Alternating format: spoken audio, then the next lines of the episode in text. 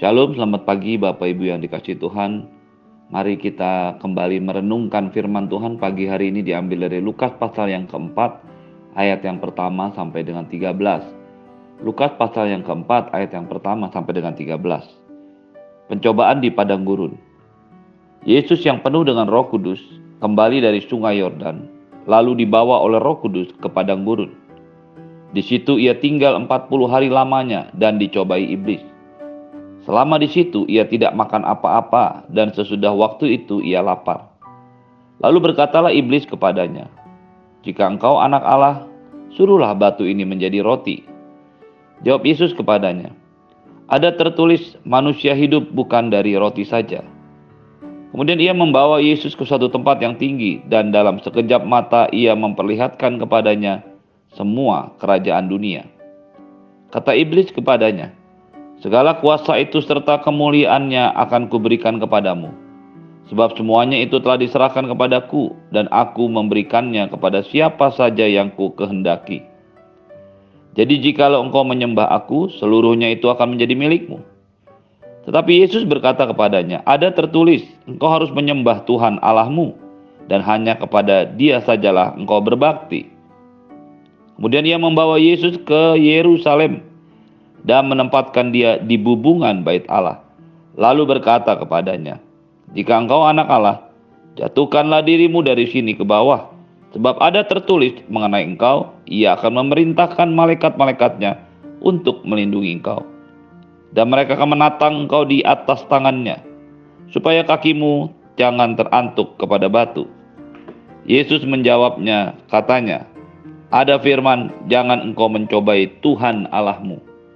Sesudah iblis mengakhiri semua pencobaan itu, ia mundur daripadanya dan menunggu waktu yang baik. Bapak Ibu yang dikasih Tuhan, kita sudah belajar di ayat-ayat sebelumnya ketika Yesus memulai pelayanannya saat dia berusia 30 tahun dia pergi dibaptis lalu mendapatkan pengurapan Roh Kudus.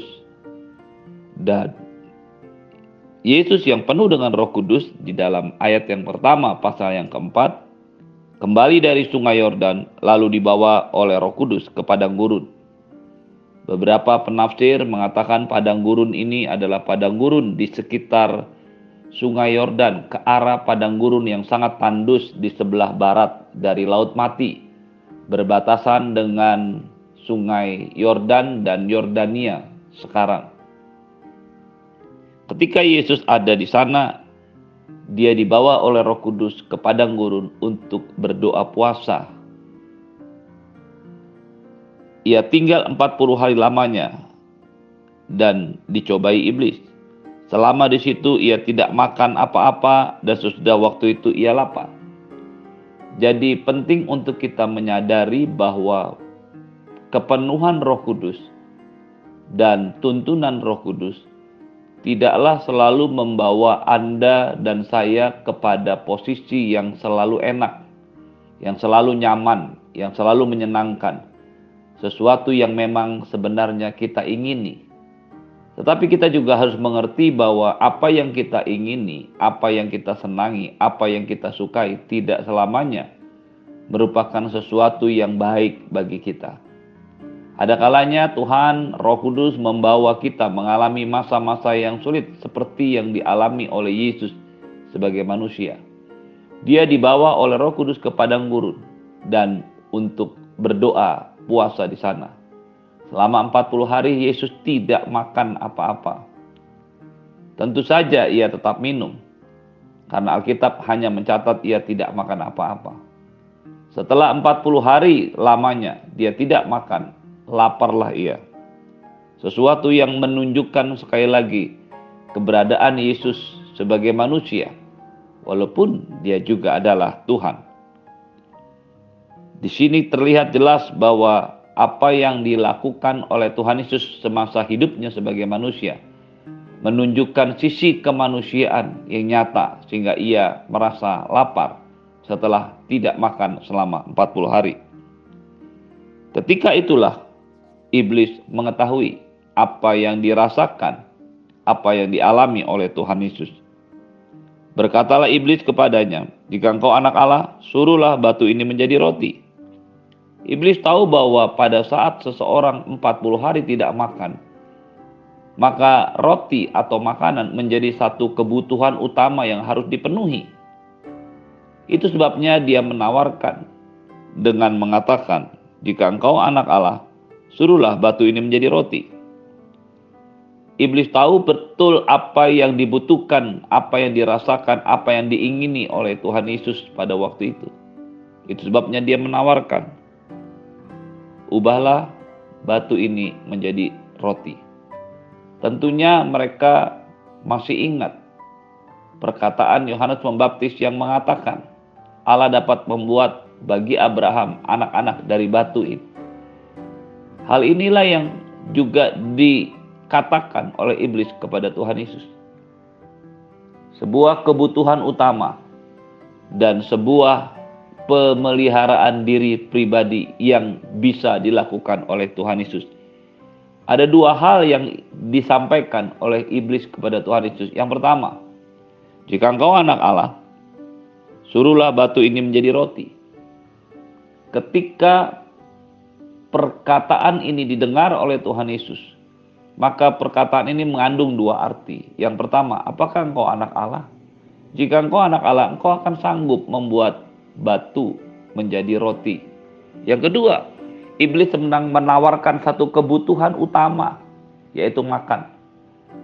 Bersyukur kepada Tuhan, Yesus mengetahui apa yang menjadi tujuan serangan si jahat. Yesus memberikan sebuah penegasan, satu jawaban atas dua pertanyaan. Dia berkata, "Ada tertulis, manusia hidup bukan dari roti saja." Dengan ini, Tuhan Yesus terjebak dari satu kesempatan untuk membuktikan dirinya. Dia adalah Allah yang sanggup menolong dirinya sendiri tanpa harus bergantung kepada Bapa di surga. Yang kedua, Yesus terjebak dari kebutuhan utama yang memang ada pada waktu itu dan tetap mengandalkan firman Tuhan. Penting bagi Anda dan saya yang hidup pada masa kini untuk meneladani apa yang menjadi jawaban Yesus dalam hidup kita. Ketika Anda dan saya mempercayai pemeliharaan Tuhan atas hidup kita, semua kebutuhan, semua keperluan yang Anda dan saya ingin dipenuhi sebenarnya sanggup untuk Allah lakukan semuanya. Pemeliharaan Tuhan sudah sempurna atas hidup kita sejak kita ada dalam kandungan ibu kita. Pemeliharaan kasih anugerah Tuhan yang luar biasa lah yang membuat Anda dan saya hidup sampai dengan hari ini. Dan bagi kita mempercayai pemeliharaan Allah itu lebih daripada kemampuan kita untuk menolong, menjaga, dan membela diri kita. Yesus tidak perlu membuktikan bahwa dirinya adalah anak Allah karena dia tahu Bapaknya memelihara. Yang kedua, dalam hidup ini ada hal-hal yang jauh lebih penting daripada sekedar makan, sekedar roti. Ketika Anda dan saya mengerti bahwa hidup kita adalah hidup yang bukan hanya sekedar untuk makan, bukan hanya untuk berbicara sesuatu yang jasmani, tetapi ada satu kehidupan, kebutuhan untuk kekekalan, pastikan kita terus mengutamakan Tuhan dari semua kebutuhan kita. Betul, kita butuh makan. Betul, kita butuh roti, kita butuh nasi. Tapi firman Tuhan ada di atas segala-galanya. Kebutuhan kita akan Tuhan di atas segala-galanya. Kemudian ia membawa Yesus ke satu tempat yang tinggi dan, dan dalam sekejap mata ia memperlihatkan kepadanya semua kerajaan di dunia. Daerah padang gurun yang tinggi bisa berasal dari pegunungan Gunung Batu Yehuda atau bahkan mungkin juga ke arah perbatasan Gunung Pisgah atau Gunung Nebo yang ada di Jordania, batas antara Israel dengan Jordania sekarang. Ketika itulah Iblis berkata, segala kuasa ini serta kemuliaannya akan kuberikan kepadamu sebab semuanya itu telah diserahkan kepadaku dan aku memberikannya kepada siapa saja yang kuhendaki. Jadi jikalau engkau menyembah aku, sesungguhnya itu akan menjadi milikmu. Ketika Yesus dibawa ke gunung yang tinggi, ke tempat yang tinggi dan diperlihatkan Yerusalem, diperlihatkan Israel, diperlihatkan semua yang nampak oleh mata tentang kuasa dan kemuliaan. Dan iblis berkata, "Jika engkau menyembah aku, aku akan memberikannya kepadamu." Ada dua kebohongan yang dilakukan oleh iblis. Yang pertama, semua itu telah diberikan Allah kepadanya. Tidak ada satupun otoritas dunia ini yang diberikan oleh Allah kepada si jahat.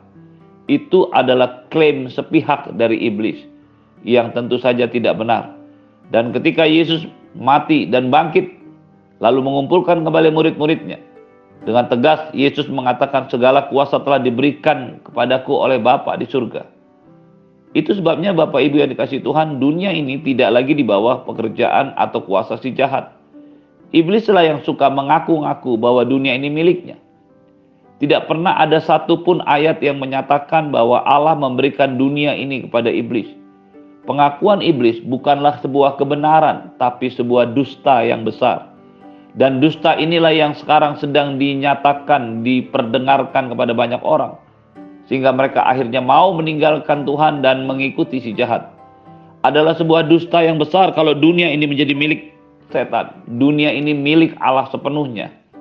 Allah lah pemilik alam semesta ini karena dia yang menciptakan. Iblis tidak menciptakan apa pun. Bahkan ketika manusia jatuh ke dalam dosa, manusia tidak dikutuk oleh Tuhan. Tetapi tanahlah yang dikutuk oleh Tuhan. Ini menunjukkan sebuah otorisasi yang jelas dari Tuhan atas alam semesta, atas bumi dan sekitarnya. Janganlah mempercayai omongan setan yang mengatakan dunia ini miliknya. Dunia ini milik Allah sepenuhnya. Yang kedua, apa yang ditawarkan oleh setan menunjukkan perangai asli daripada si iblis. Dia tidak pernah memberikan segala sesuatu dengan percuma. Dia memberikan semuanya yang Anda dan saya mau dengan satu persyaratan, harus menyembah dia. Inilah yang diketahui oleh Tuhan Yesus sehingga dia berkata, ada tertulis, engkau harus menyembah Tuhan Allahmu dan hanya kepada dia sajalah engkau berbakti. Yesus tahu di ujung semua tawaran itu ada satu penyerahan penyembahan kepada setan. Dan dia menegaskan, hanya kepada Allah saja engkau harus menyembah dan hanya kepada dia engkau harus berbakti, engkau harus melayani, engkau harus melakukan semuanya. Biarkan pikiran kita, fokus hidup kita, penyembahan kita, pelayanan kita, pekerjaan kita, bisnis kita hanya kepada Tuhan. Kata-kata hanya kepada Tuhan engkau berbakti, bukan hanya berbicara tentang sesuatu yang Anda dan saya kerjakan di rumah Tuhan. Di mana pun engkau dan saya berada, engkau dan saya harus terus menyembah Tuhan dan berbakti dan melayani Tuhan. Di kantor, di toko, di usaha, di rumah tangga, di mana pun, bahkan terlebih lagi dalam pelayanan kita harus melayani Tuhan saja, tidak melayani diri sendiri atau tidak melayani dunia ini. Pikiran dan fokus hidup Anda dan saya hanya kepada Tuhan. Kemudian ia membawa Yesus ke Yerusalem dan menempatkan dia dalam bubungan bait Allah.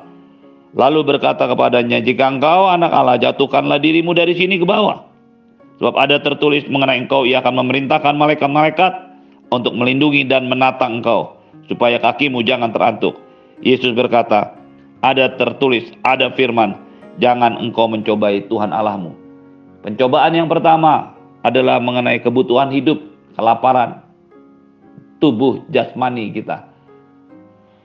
Percobaan yang kedua adalah tentang kebanggaan, kemuliaan karena memiliki alam semesta, memiliki dunia, memiliki pengaruh otorisasi. Pencobaan yang ketiga menyangkut roh, itu sebabnya Yesus dibawa kepada bubungan bait Allah dan kemudian ditawarkan untuk dia menjatuhkan diri. Kepercayaan Yesus sebagai anak Allah kepada Bapaknya adalah kepercayaan yang mutlak. Dia tidak perlu membuktikan kepercayaannya itu dalam satu tindakan yang konyol seperti menjatuhkan diri Ketika Anda dan saya mempercayai Tuhan kita adalah Tuhan semesta alam, pencipta segala alam semesta ini, yang memelihara hidup manusia dan memelihara dunia ini, maka Anda dan saya harus sepenuhnya menyadari, harus sepenuhnya berserah, harus memberikan hidup kita hanya kepada Tuhan. Ketika Anda dan saya berpikir tentang kekekalan, maka kita akan tahu semua yang akan terjadi tidak perlu dibuktikan karena kita sudah mempercayai Allah sepenuhnya. dalam tiga aspek bagian manusia, jiwa, tubuh, dan roh. Ketiga-tiganya iblis cobai dan Yesus berhasil menang. Menjadi sebuah teladan bagi Anda dan saya untuk hidup, untuk bertindak, untuk bergerak, untuk berpikir, dan untuk berkata-kata. Ada dua hal yang menarik dari perikop ini. Yang pertama, Yesus selalu menjawab dengan ada tertulis atau ada firman. Kita harus tahu persis kekuatan karena firman Tuhan yang membuat Anda dan saya bertahan. Yang kedua, setelah iblis menyelesaikan semua pencobaan itu, ia lari, ia meninggalkan Yesus dan ia mundur lalu tetapi ia masih menunggu waktu yang baik. Dia tahu saat itu dia tidak berhasil, tapi dia menunggu waktu yang baik untuk menyerang kembali. Pastikan Anda dan saya menyadari, hidup Anda dan saya bukan hanya tentang penyembahan, pelayanan, semua yang Anda dan saya lakukan pada Tuhan. Tapi ada si jahat yang coba mengganggu, coba menyerang kita pada saat kita lengah. Berjaga-jagalah selantiasa dengan firman Tuhan yang sudah engkau dengar, yang sudah engkau renungkan, yang sudah engkau pelajari. Jadikan firman Tuhan itu sebagai sebuah penuntun dalam kehidupanmu. Terimalah berkat yang berlimpah dari Bapa di surga. Cinta kasih dari Tuhan Yesus, penyertaan yang sempurna daripada Roh Kudus, menyertai hidupmu hari ini dan sampai selama-lamanya. Dalam nama Yesus semua yang percaya katakan amin. Shalom selamat pagi, selamat beraktivitas, Tuhan Yesus memberkati.